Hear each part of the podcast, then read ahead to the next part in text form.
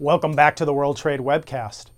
This week on the World Trade Webcast, our guest is Kimberly Gianopoulos, Director of the International Affairs and Trade Team at the U.S. Government Accounting Office.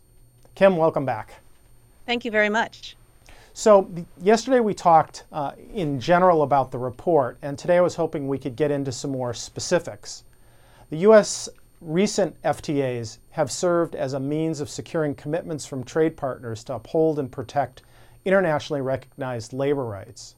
And further, although the USTR and the Department of Labor jointly pledged in 2009 to adopt a more assertive interagency approach to monitoring and enforcing FTA labor provisions, in practice, the agencies systematically investigate possible inconsistencies with these provisions, primarily in response to labor submissions. So I guess the question is why haven't the USTR and the Department of Labor developed a more strategic approach to responding to labor concerns? Well, let me talk a little bit about what we found and then and for the, the answer to the why question, I think you'd have to talk to folks over at those agencies. But what we found was agencies overall have given greater political and organizational priority to monitoring and enforcement of FTA labor provisions since our 2009 report, when we made the recommendations about the need for greater monitoring and enforcement across the board.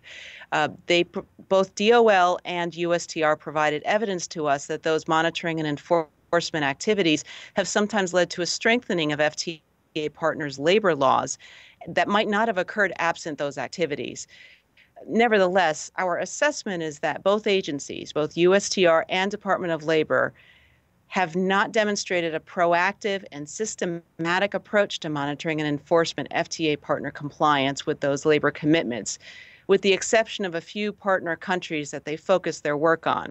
For example, a lot of the effort from the Department of Labor focuses on those labor submissions that I mentioned in the previous segment segment.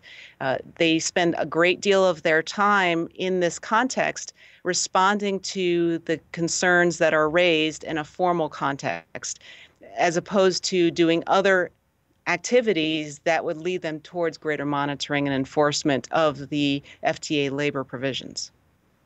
Thanks, thanks, Kim. And with the current report that just came out, what are the recommendations for moving forward with an enforcement protocol, really a monitoring and enforcement protocol that would start to address some of these concerns?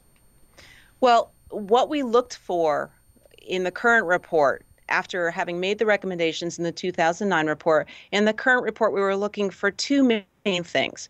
We were looking for evidence that both USTR and the Department of Labor were taking steps steps to ensure that each FTA partner had the requisite laws in place by the time the president determined the FTA could enter into force.